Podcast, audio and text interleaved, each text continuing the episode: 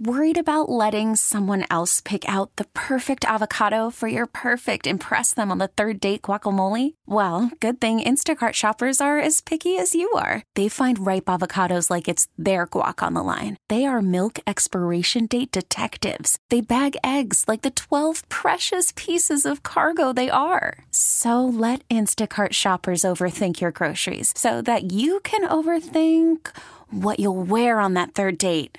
Download the Instacart app to get free delivery on your first three orders while supplies last. Minimum $10 per order, additional term supply. Joining me now on the Danny Parkins Show, welcome back in. It's CBS Sports Radio, Sirius 206 and the radio.com app. Excited to talk to this guy. I've heard him on the NFL channel over at Sirius, former tackle for the Oilers and Titans, former Pro Bowler, played in a Super Bowl. Brad Hopkins with us on the show. Brad, thanks so much for the time tonight. How you doing?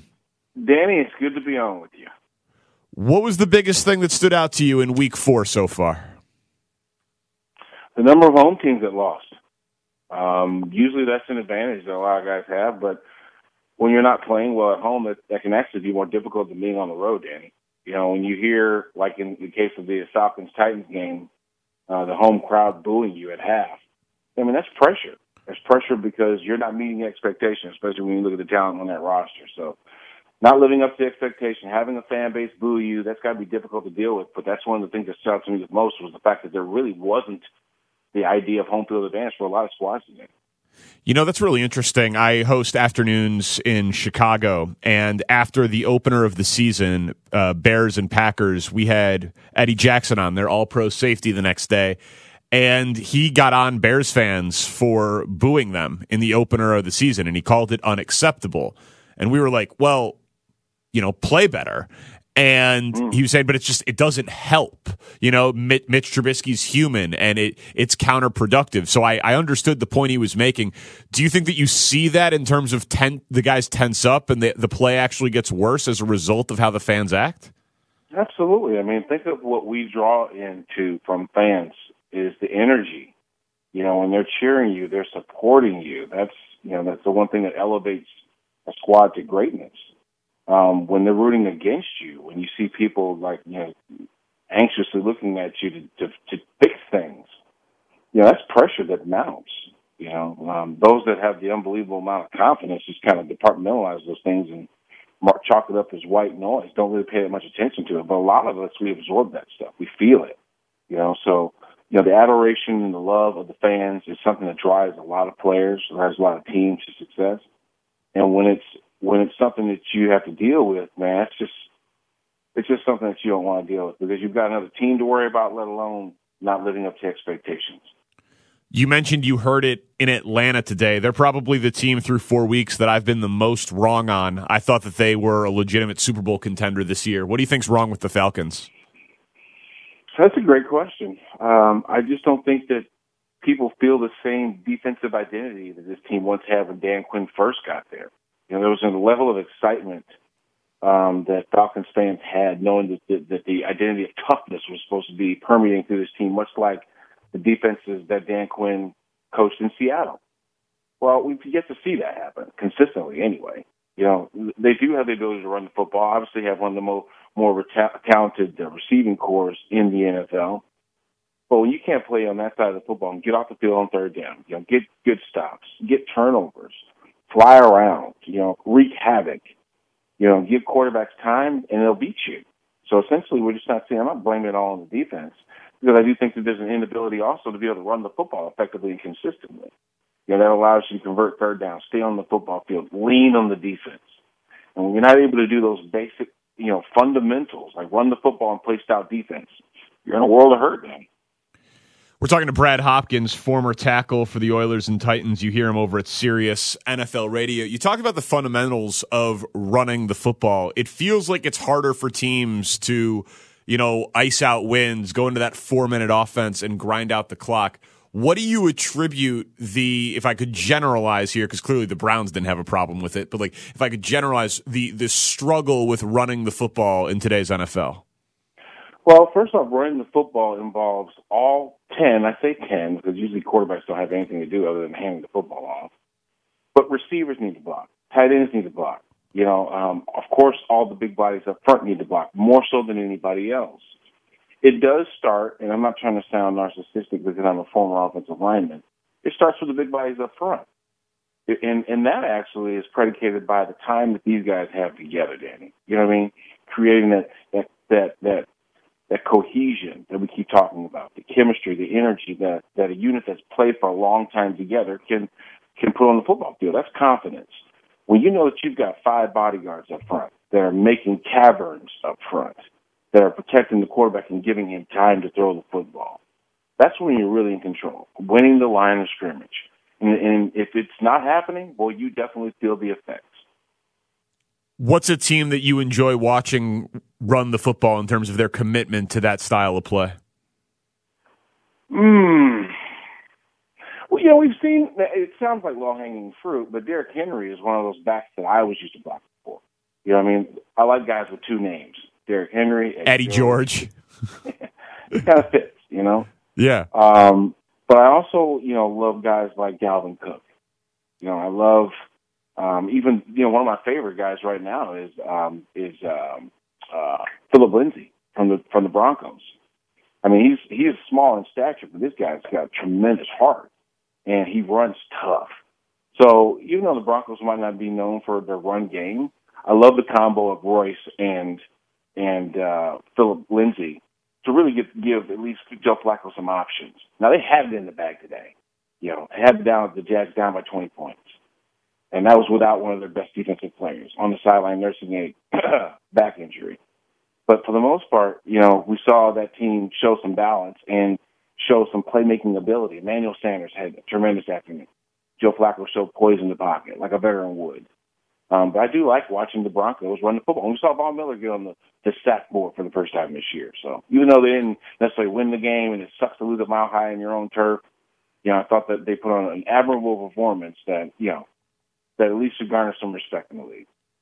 We're talking to Brad Hopkins, former tackle in the NFL. He works over at Sirius NFL Radio, does a great job. One of the things I'm talking about on the show tonight is I think there's been a changing of the guard in terms of best defensive player in the NFL. Aaron Donald's amazing, and I think it's been him for the last few years. The ability to generate pressure from an interior defensive lineman is unprecedented. But I'm here in Chicago. It it honestly seems like Khalil Mack is playing perfect defensive football. Who do you think is the best defensive player in the league? Well, Ndamukong Suh scored a touchdown today, so did you forget about him? I'm just kidding. Yeah, he's he's good, but you know, I, I think he's probably might be a little past. I know. Well, Jadeveon Clowney also got a pick six of uh, Kyler Murray today, which is pretty exceptional. Um, yeah, but but I like I like I can't deny your your you know Khalil Mack, but he's been what defensive player of the year before, so to me that's low hanging fruit. The guy just flat out gets it done. You know, obviously makes you even question the franchise's decisions when you deal away good players like that. But you know, I'm also looking at guys like Myles Garrett. You know, I'm looking at guys that can't be blocked one on one. That basically make offensive coordinators have to scheme for your presence on the football field. And Khalil Mack is definitely one of those guys. Difference maker on that defense, um, complete package basically. Can rush the passer, can cover, can do a lot of different things. So, you know, there are a lot of good performances that we saw today too. Khalil Mack's one of them. I'll give you that. What is uh what was the toughest the, the tougher style for you to block? Like were you you know a guy like Khalil Mack who will bull rush you, a guy like Von Miller who can dip and, and go around? What what's the toughest assignment for a tackle? Mm. The the reason why that's a good question is because I, I played the game with speed as my advantage. You know, I was a smaller tackle, an athletic tackle, which meant that I could probably shadow a lot of the moves defensive linemen were going to do. You know, could match their speed as well.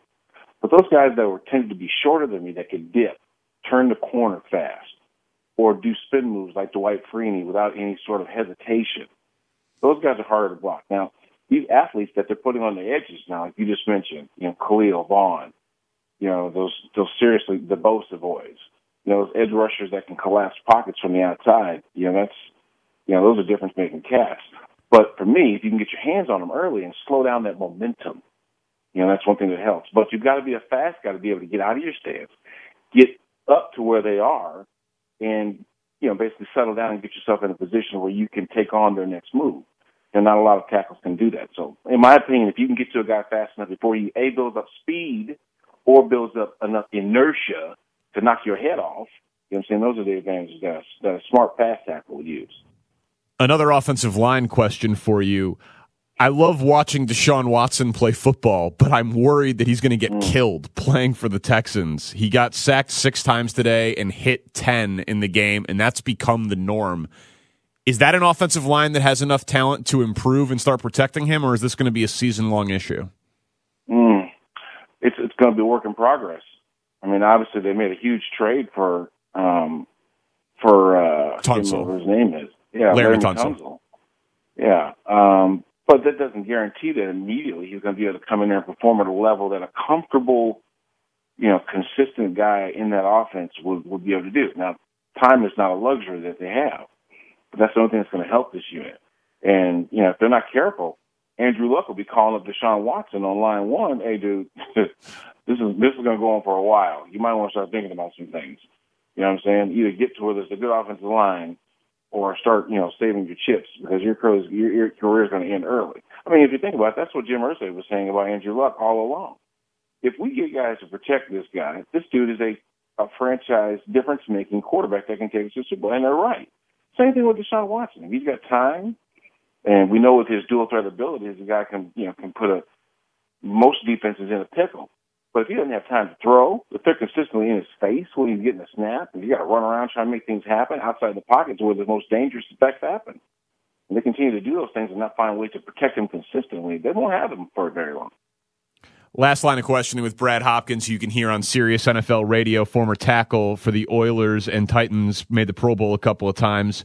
I I'm amazed at the level of success and productivity that young starting quarterbacks are able to have. Like in, in your era, you're a rookie, you're sitting for a year or two, and then when you play, you're struggling for a year or two or three, the majority of the time. Clearly, there were exceptions.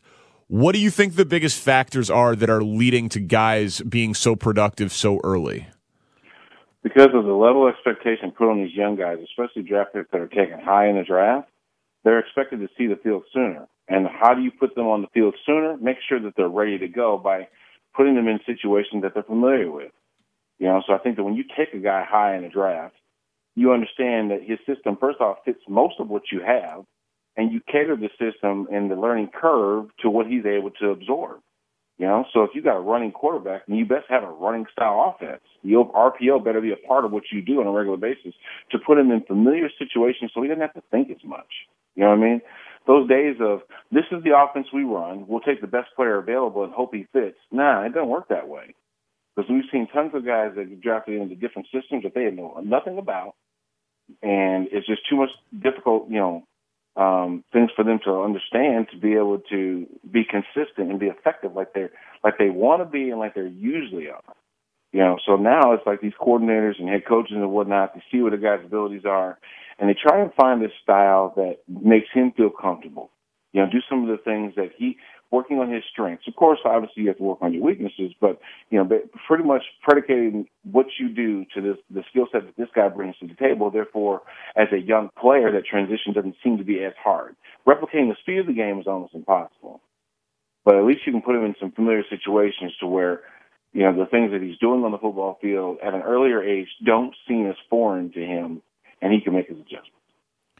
Brad Hopkins here on Sirius NFL Radio. I appreciate the time, man. I enjoyed it. Anytime, Danny. Talk to you soon, buddy. Okay, picture this. It's Friday afternoon when a thought hits you. I can spend another weekend doing the same old whatever, or I can hop into my all-new Hyundai Santa Fe and hit the road. With available H-Track all-wheel drive and three-row seating, my whole family can head deep into the wild. Conquer the weekend in the all-new Hyundai Santa Fe.